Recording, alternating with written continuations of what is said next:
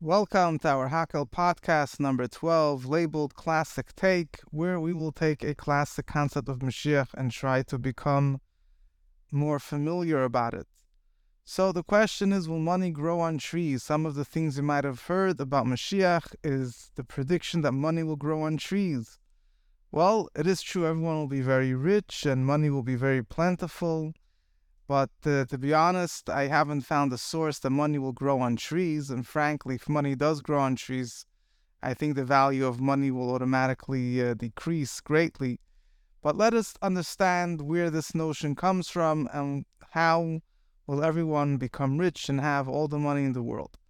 So, one of the predictions, or more famous predictions, or prophecies regarding the future, is uh, to use the term wording of the Rambam, V'chol ha'ma'adanim mitzuyin ka'afar, shatevet v'chol ha'ma'adanim mitzuyin that all good things will be given in abundance and that all delicacies will be as plentiful as the dust.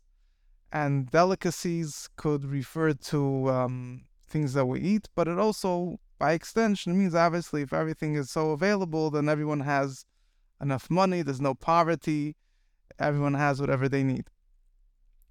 Now, exactly how will everyone become, how will, will we become rich? How will everyone have what they need? So there are a few explanations, and they are very different conceptually, as we'll soon see. So just discuss some of the um, some of the ideas that are behind this whole, you know, behind this idea that when Mashiach will come, everyone will be rich, which led to the coining of the statement that money will grow on trees. So let's start from the beginning. In the prophecies, the uh, I mean, the truth is already in the Chumash. The Torah doesn't describe much about the redemption in so much detail, but the Torah does say that when Mashiach will come, Hashem will gather in the exiles says. Hashem will do good for us more than He did with us, more than He did with our ancestors. And um, that is one of the sources that there will be abundance of all physical goodness in every way possible. In addition to other verses that describe the all the blessings that will be in the future, but in the words of the prophets, Yeshayahu and other prophets, they speak about the great wealth that the Jewish people will have. And uh, for example, we have the famous psukim, how it says that the Beis Hamikdash, Yerushalayim, will be built uh, by special sp- stones, precious stones and gems. Um, there are some of the haftarahs we say during the weeks following Tisha B'av, Samte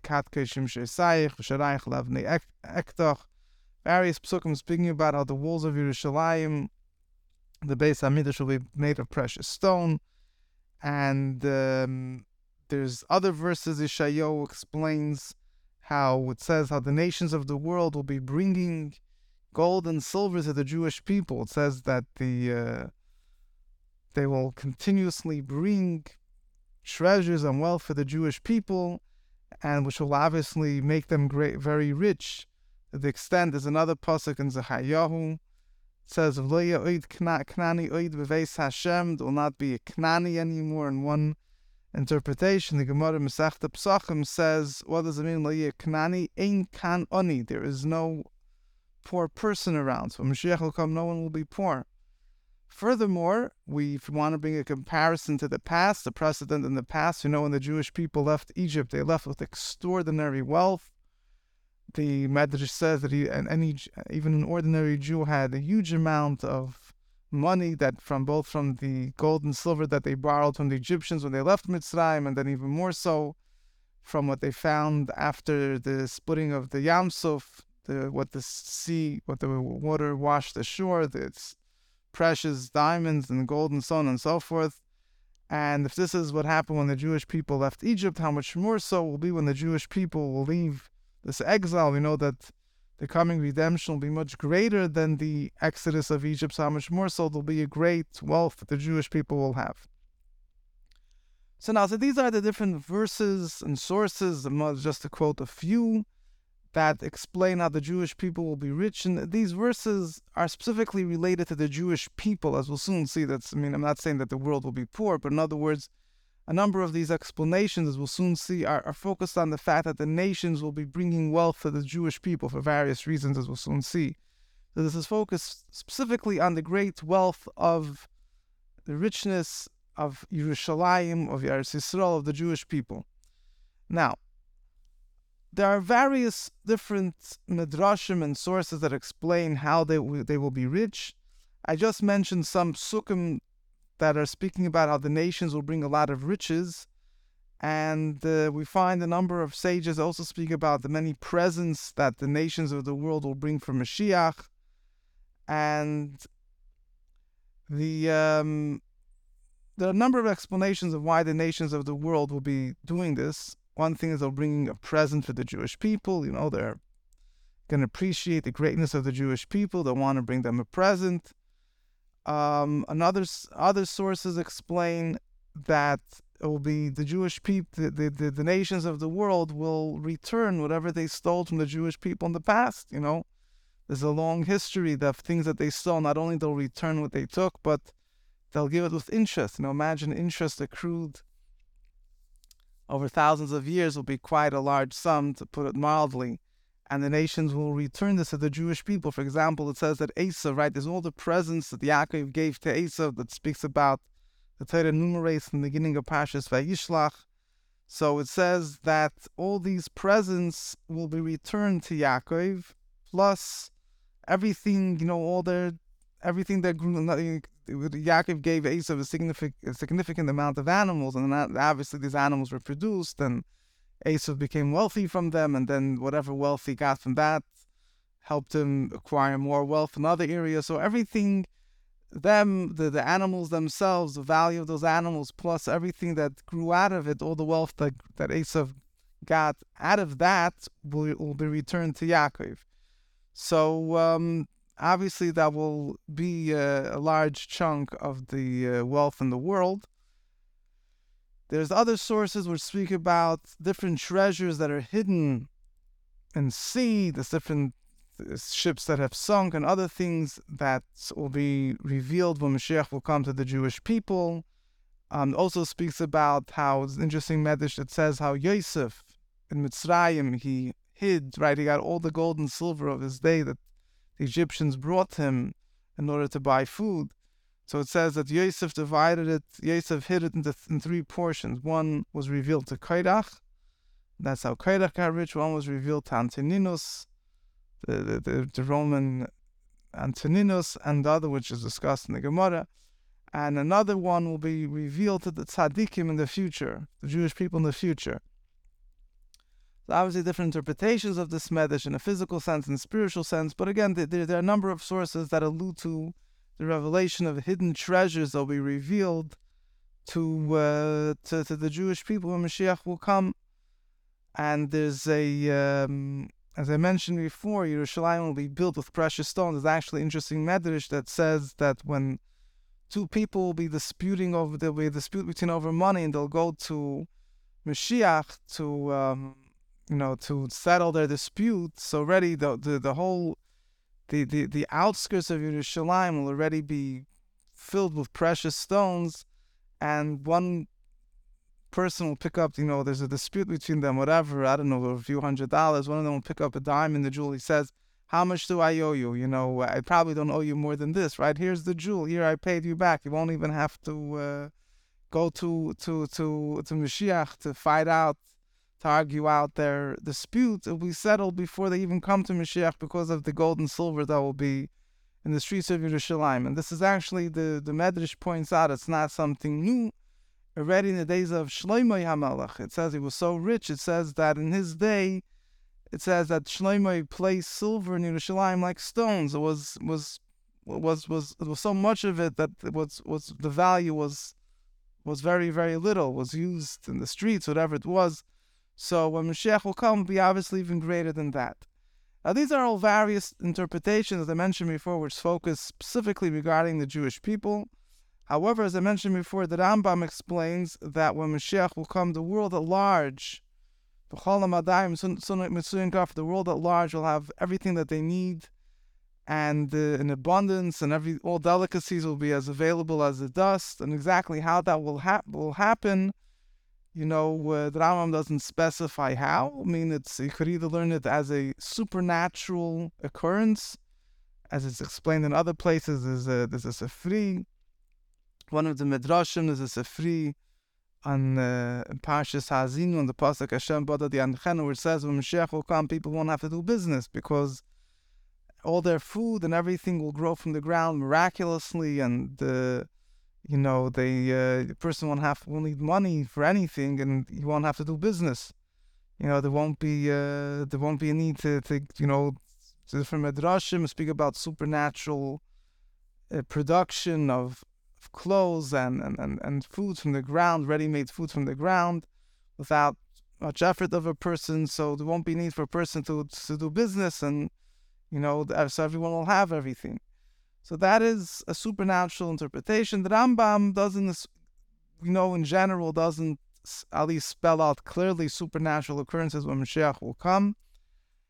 But what, what he does say is that um, a person that when Mashiach will come, through doing a minimal effort, a person will gain a lot. And it could be, I mean, one explanation is today with, you know, we even see physically with the advancement of modern technology and so on and so forth, you know, a person uh, today with minimal effort, a person could gain a lot. So today it's not harnessed properly, so still people have to work and slave away just to pay their bills. When Mashiach will come, you know, we will we'll be able to even naturally we could see that how the world is is, is, is moving in this direction where a person could use minimal effort to to get meant to, to gain to gain a lot. So this will be in the world in general. There'll be so much that Hashem will bless the world that there will be, you know, an abundance of things, and uh, everything will everyone will have what they need and much more. So um, there won't be uh, any poverty. Um, there's other another place where it's explained is if you know there's this war of Gog and Magog that's discussed in the prophets, which really deserves a separate uh, discussion on its own, and which speaks about the future war of the nations. All the nations of the world will try to fight Mashiach. And one of the reasons for that war actually says that they're going to bring a lot of gold and silver with them, and when the, the nations will be killed by Hashem, the Jewish people will inherit all this gold and silver, they'll become very rich. So again, there's all discussion about the war, if it has to happen, doesn't have to happen, but uh, that's, that's really a, uh, a different discussion. Now, the question really is exactly when will this take place? When will everyone become rich? So we know that there's the opinion of Shmuel, the opinion of Shmuel, which is Rambam rules paskins like Shmuel. Shmuel says that Ein bin. Shmuel says that there's no difference between this world and the days of Mashiach, besides subjugation to other kingdoms, which means that the only real difference is that when Mashiach will come, the Jewish people won't be subjugated to foreign rule. They'll have their own king, they'll have Mashiach, they'll have independence, they'll be able to serve Hashem freely, but that's there won't be a change in, in of nature. And Shmuel brings a pasuk for that, by the way. Shmuel, one of the pasuk that Shmuel brings is the uh, pasuk in Parashas today. It says, "Kilo yechtal avi mikarav that there will always be poor people around. There will always be the need to do tzedakah. So Shmuel says, we see from over here that the pasuk clearly says there will always be poor people. So how could you say that the world will change? Um, the Rambam rules like Shmuel. The Rambam still writes, by the way, that regarding this detail, he seems to imply that everyone will be rich, everyone will have whatever they need. One possible way of explaining this, of reconciling the two, is the Rebbe explained we're talking about two different periods. In the first period, right after Mashiach comes, you know, there will be many people that'll be rich, there'll be an abundance of things, but there'll still be some people that might be poor, that will have at least less than the, that they than they need. So for those people, there will still be a need to do the mitzvah of tzedakah. However, in the second period, after Mashiach comes, the supernatural period after the Tchias HaMesim, resurrection of the dead, so then the nature of the world will be a change of nature. The world will change to the to the to the point that it won't be possible that anyone will be poor. Won't be possible that there, that there will be people lacking the, the, what they need. So that could be one way that when Rambam says that there will be great abundance in a number of places, the Rebbe said that's referring to the second period. And, and the fact that there will still be poor people is referring to the first period. Yeah, that's one possible explanation. It's not clear cut because you know some places Rebbe learned that Rambam's description that there won't be you know, uh, a lack of anything is already referring to the first period. Uh, but either way, that is that is uh, you know it, it, seems that there will be there are periods and stages in how this will take place.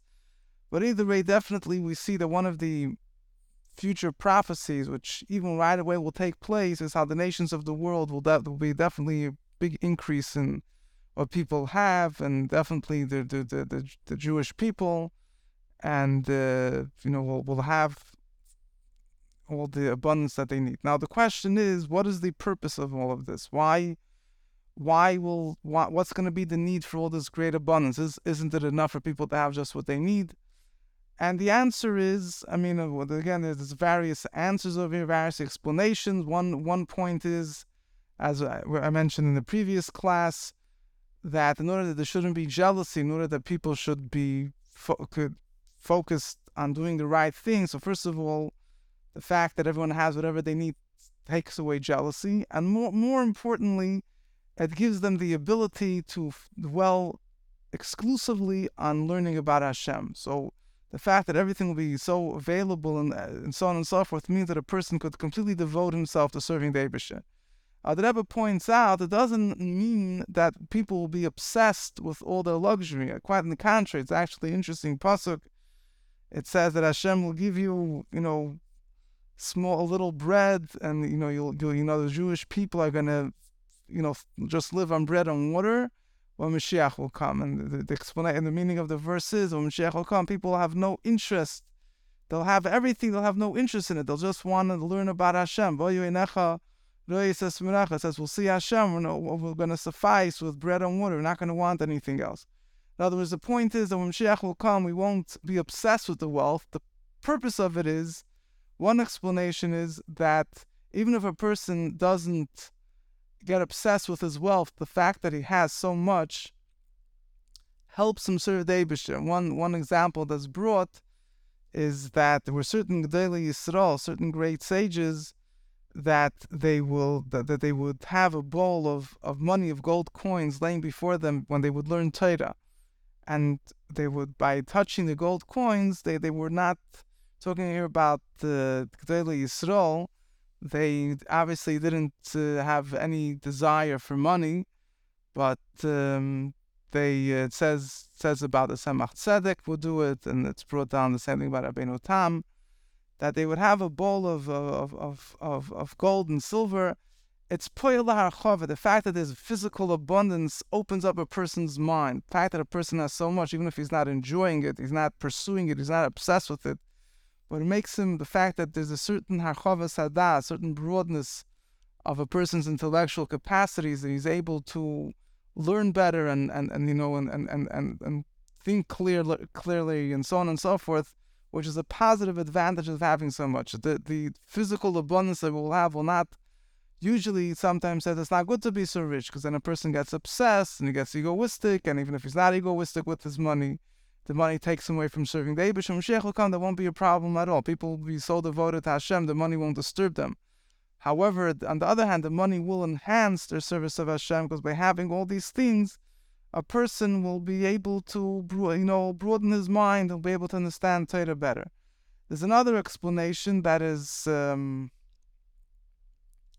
explained that when the Jewish people have all this riches, it will highlight their value in the eyes of the nations of the world. In other words, when Mashiach will come, the advantage of the Jewish people that they're serving Hashem, that they're that you know that they that they stuck to the Eibushter throughout the exile will become revealed, and this will even if the Jewish people won't need the riches for themselves, the fact that they will have it will highlight their advantage in the eyes of the nations of the world. They'll see how Hashem is, you know, rewarding them for for uh, you know doing the right thing, for sticking to them throughout throughout the golus So this this is the uh, you know some of the background of how we will become rich. What will the riches be used for? There are a number of other interesting discussions with this. First of all, there's a question: How will we fulfill the mitzvah of tzedakah when Mashiach will come? And um, the uh, there's a number of answers given. Um, one answer is that the Rebbe says people will fulfill tzedakah in a spiritual way, which means that if someone knows more than the other, even though Mashiach will teach Torah to everyone, but still there'll be differences in how much people understand and internalize. If somebody understands more Torah, he'll teach it to someone else, so he'll fulfill the mitzvah of tzedakah in that in that way. Another option that Rebbe says is people will lend money to each other, even though they don't need it, to fulfill the mitzvah of, of Gemilas Chasadim. In other words, to fulfill the mitzvah of, of kindness. We will lend money to each other, you know, not as a necessity, but just to fulfill the mitzvah.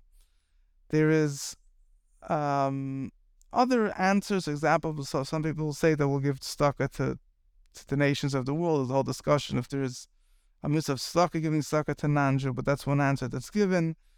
Um, some people say that through learning about tzedakah, the Chassam Sofer says through learning about tzedakah will be fulfilled as if we fulfilled tzedakah. Just like now, we don't have the Beis Hamikdash. We learn about the, the Beis Hamikdash. It's as if we're building it. We learn about korbanos as if we're bringing korbanos. So too in the future, when Mashiach will come, we'll learn about tzedakah as if we're bringing we're bringing tzedakah. Uh, the Rebbe also once said another interesting thing. The Rebbe said that in the desert, when the people left, Yidden left Mitzrayim, they left Egypt, they had all the money. How did they fulfill the mitzvah of tzedakah then? As I mentioned before, even a regular Jew came out of Egypt with a huge amount of wealth. The Rebbe says that they fulfill the mitzvah of tzedakah by being nice to each other. Doesn't have to tzedakah does not only about giving money. It's about how you behave with someone. You show a care, you show an interest. It's also part of the mitzvah of tzedakah. So Mashiach will come and fulfill the mitzvah of tzedakah that way. Anyway, that is some of the uh, meaning of the riches. Obviously, on a spiritual sense, the riches refers to the great godly revelation of the future, which is the true riches that will be fulfilled when Mashiach will come. Everyone will be rich in knowledge and understanding so on and so forth. Hashem should help. We should merit this. Speedily take a from Yad Mamish. Classic Take is produced by Tudal's Podcast Productions, producers of The Daily Boost, The Weekly Farbrengen, Power Farbrengen, and Mashiach Mindset Audio. Available on all podcast platforms.